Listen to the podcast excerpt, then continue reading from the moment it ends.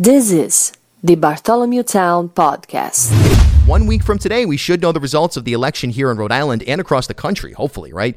In terms of these hotly contested Senate and congressional races, one of which is taking place right here in Rhode Island. That's the CD2 race between Democrat Seth Magaziner and Republican Alan Fung. And look, I have a buddy who works for one of the major cable outlets who who wrote me and he was like, "Do you really think that Alan Fung has a chance to win this thing and and send a Republican to Congress from Rhode Island for the first time since, you know, the late 80s, early 90s?"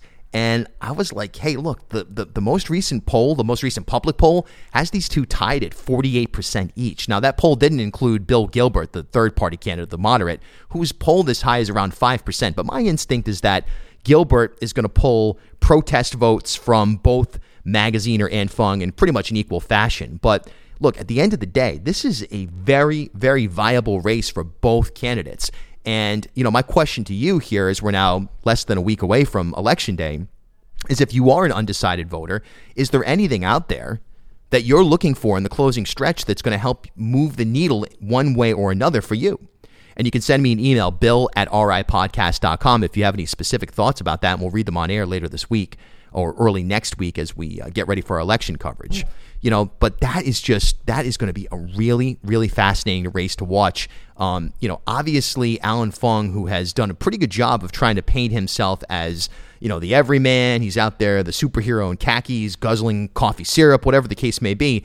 You know, he's trying to paint uh, Seth Magaziner some kind of elitist, this, that, and the other. But you know, there's a major issue at stake here, and that is Social Security that regardless of where Alan Fung, you know, stands himself, if he's elected to Congress and votes for Speaker McCarthy or votes for Kevin McCarthy to become Speaker, you know, McCarthy's literally written a book on cutting Social Security. So no matter what Alan Fung says, you know, he's going to be in a in, in a um, you know a quagmire, so to speak. He's in the quicksand on this one, and and you know, I think Seth Magaziner and his campaign is is zeroing in on this appropriately. So, you know, you talk about abortion, you talk about cost of living um, in a practical sense, whether it's gas prices, food prices, whatever the issues of the day are. You know, you can talk about guns, you can talk about anything like that. At the end of the day, those types of wedge issues um, may very well not be front and center when the undecided voter goes to the polls either in early voting or next Tuesday and makes their decision. And that Social Security question may be front and center. Now, look, Alan Fung gets in, votes for Speaker McCarthy. You know, Alan Fung doesn't get in, doesn't vote for Speaker McCarthy because it's Seth Magaziner there. Is Seth Magaziner's in there? You know, d- does that is that uh, is this CD two race going to swing the balance of power specifically? You know, in Washington D.C. inside of uh, uh, the, the House of Representatives. Well, it's not. I mean, it's not like this is a you know scenario where we have a tie.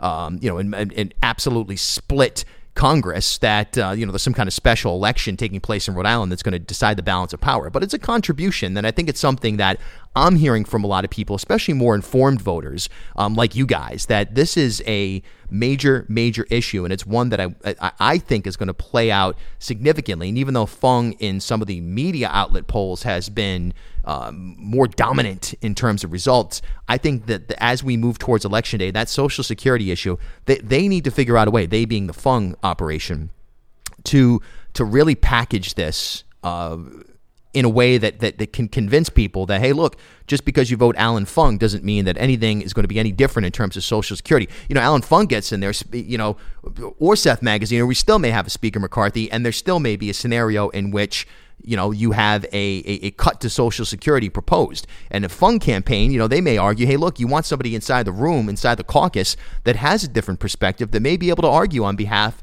of the people when it comes to preserving Social Security. So there's a lot of different ways to look at this. We haven't heard it from the Fung campaign, at least played out like that, and I'm surprised that we haven't. And I wonder if in the closing stretch, that's something that they're going to look to. Um, I'd invite you all to check out the debates that I moderated for WPRO. You can find them at 997WPRO.com just click on the Election Central tab or just go to my Twitter at Bill Bartholomew and you'll find um, I, I, made a thread of the different debates. Now, that includes the CD2 race that we did last Friday that I moderated, Governor, which we did on Monday. Uh, those are each hour uninterrupted debates. And then 30 minute debates in the lieutenant governor and the um, the treasurer race. So you can find those there. So you know what's what's it going to look like here in the home stretch? What is going to move the needle? Now we see this this piece that came out in the Boston Globe today. Brian Amaral uh, published this. It actually came out last night, I believe. Yeah, uh, Ashley Kalus at the center of a dispute with an Illinois contractor, and the headline is is is that it goes on to say the contractor says Kalus ridiculed and threatened him and amid a billing dispute four years ago. The Kalus campaign says that the disparaging remarks uh, were a sign that she is a fighter who stood up for herself. You know, so I've heard, you know, on talk radio and I've been watching on Twitter. And again, that's just a minor, minor portion of the overall voting population. But some people are saying, hey, look, we're encouraged by these messages, which are pretty aggressive and crude at minimum. And by the way, Kalus doesn't deny them. Shiva was on the radio this morning, you know, kind of doubling down on this notion that, hey, these text messages, as crude as they are, they were an instance where she was trying to protect her family and her business and so on and so forth.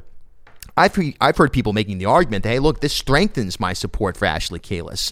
Uh, you know, th- these are um, signs that she's going to go into the state house and, and she's going to stand up to whatever um, corruption exists there, imagined or perhaps realistic. I don't know, but you know these these text messages to me, I look at them and I'm like, you know, hey, I, you know. I, I don't. I wouldn't. I can't think of an instance where most of this stuff now I've ever said or anybody that I'm around, you know, in, in different sectors. I, I don't know that many people who, uh, you know, use this kind of stuff or flaunt their social status or any of the other things that are alleged in this particular uh, batch of um, whether it's opposition research that was handed to the Globe or whether Amaral himself dug it up through his own reporting. And it, either way, it doesn't even matter at this point because it's out there and it's a situation.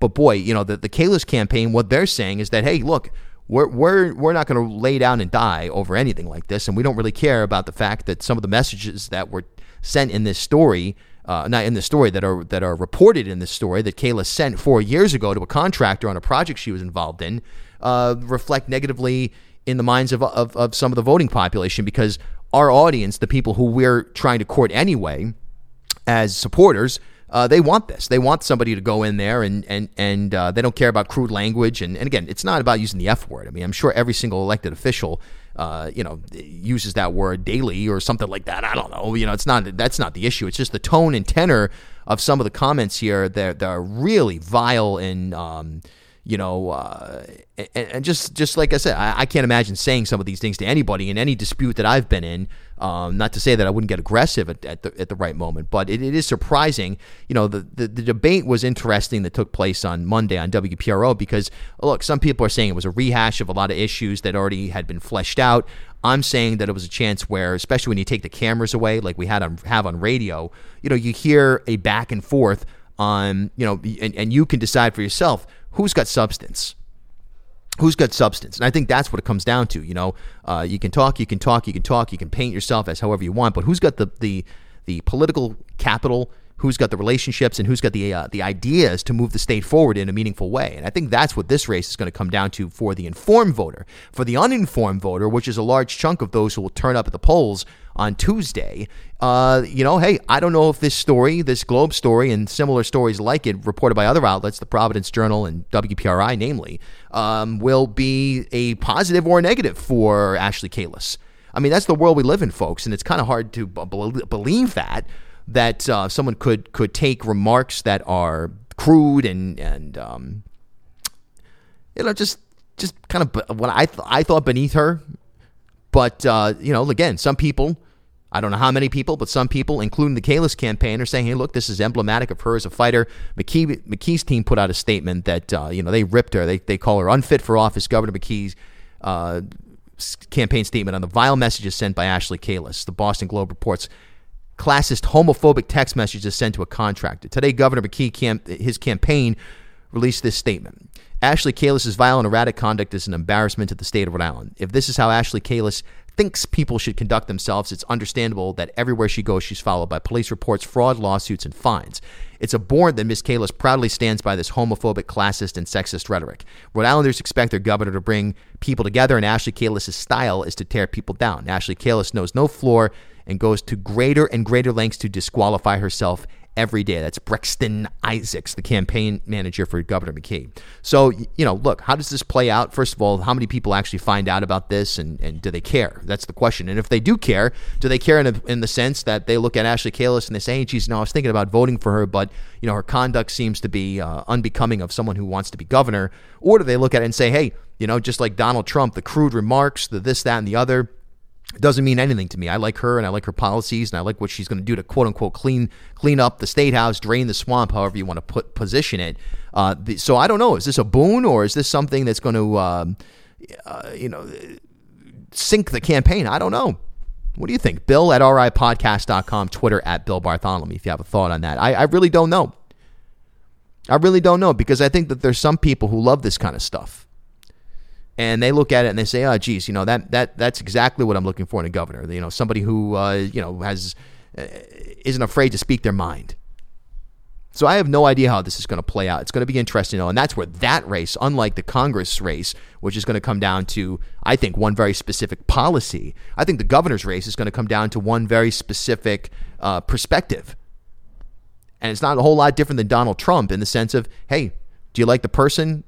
And do you, if you do, do you care at all about any comments or commentary or you know uh, mannerisms, so on and so forth, that that person has become, uh, at least in, in inside uh, the news media cycle, known for?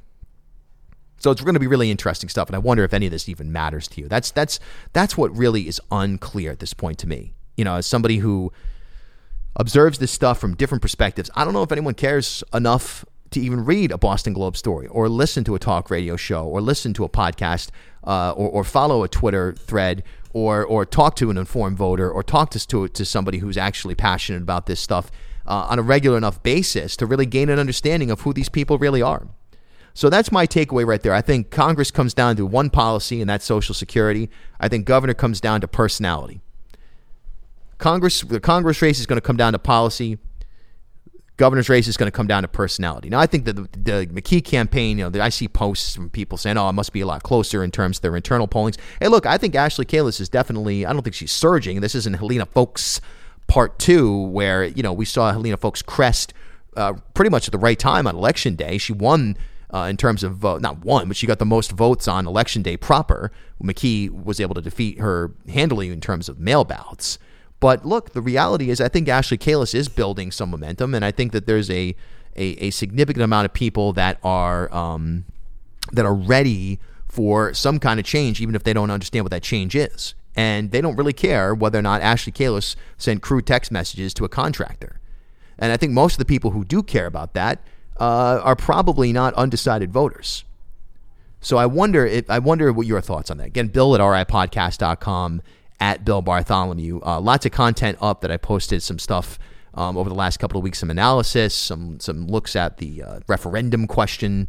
Uh, questions, two of them, question one and three. Uh, so that's all there for you here on B Town. I'm going to have a lot more analysis coming your way as well over the next uh, several days as we approach election day in Rhode Island. I'll be on air, by the way, on WPRO on election day um, as the returns come in. We'll probably go live. I don't know, like 8:40, something like that um, you know, r- right there on the radio, and, and and I'll of course be on social media and whatnot, and we'll have um, the returns as they come in. But hey, that's my takeaway right now. Congress comes down to policy. Governor, it's going to come down to personality. Does any needle move? Does anything change in the next couple of days as we head into the home stretch, or have people cemented their positions already? And, uh, and irrelevant of any opposition research or, or negative news stories that come out about any candidate, uh, are they going to make a decision that differs today than it would have yesterday, or that it would on Sunday night, or that it will on Tuesday? I think I don't think there will be a whole lot of movement. We just don't really know a true scope of what the electorate actually thinks until election day.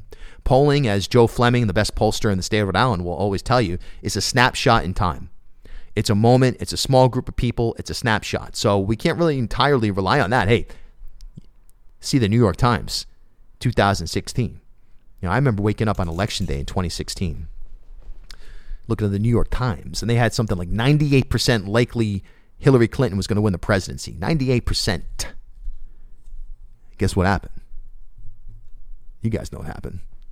Everybody knows what happened. So, hey, who knows how this is going to play out? Um, stay tuned for much, much more content. And as always, thanks a lot. Talk to you soon. Hey, everybody, you've been hearing me talk about the University of Rhode Island's online cannabis certificate program. And well, with the increasing legalization of cannabis across the country, including recently here in Rhode Island, the cannabis industry is growing at a rapidly accelerating pace. If you are already in the industry or wondering what is the best path to break into the cannabis field, well, the University of Rhode Island has that program to help educate you in the evolving space. Fully accredited by URI's College of Pharmacy, the online certificate program covers topics related to product development, chemical analysis and testing, and patient and customer therapeutics. The next application deadline is for the spring 2023 session, and it's coming up on November 29th, and courses start on January 10th. Join them at two upcoming info sessions and learn more at uri.edu slash online slash cannabis or give them a call at 401 874 5280.